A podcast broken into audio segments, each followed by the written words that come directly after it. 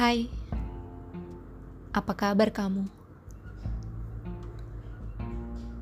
Rasanya aku mulai terbiasa tidak lagi berbagi kisah. Hatiku mulai tenang, walau terkadang sedikit memori terlintas membuatku ingat. Ya, jika kamu ingin tahu kabarku, pasti kamu akan mencari.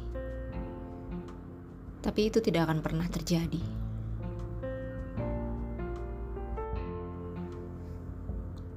Ada sedikit patah hati saat aku dengar kamu sibuk mencari alasan bertemu seseorang hanya untuk mendengar kabarnya.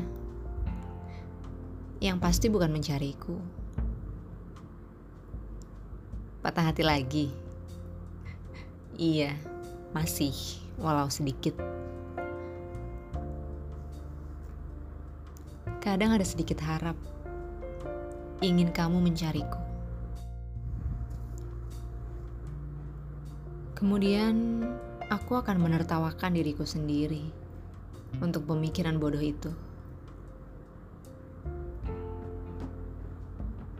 Membuat batasan denganmu menjadiku lebih baik. Aku bisa makan sekarang dengan tenang. Obat mahku sudah lama tidak aku minum. Sebuah kemajuan.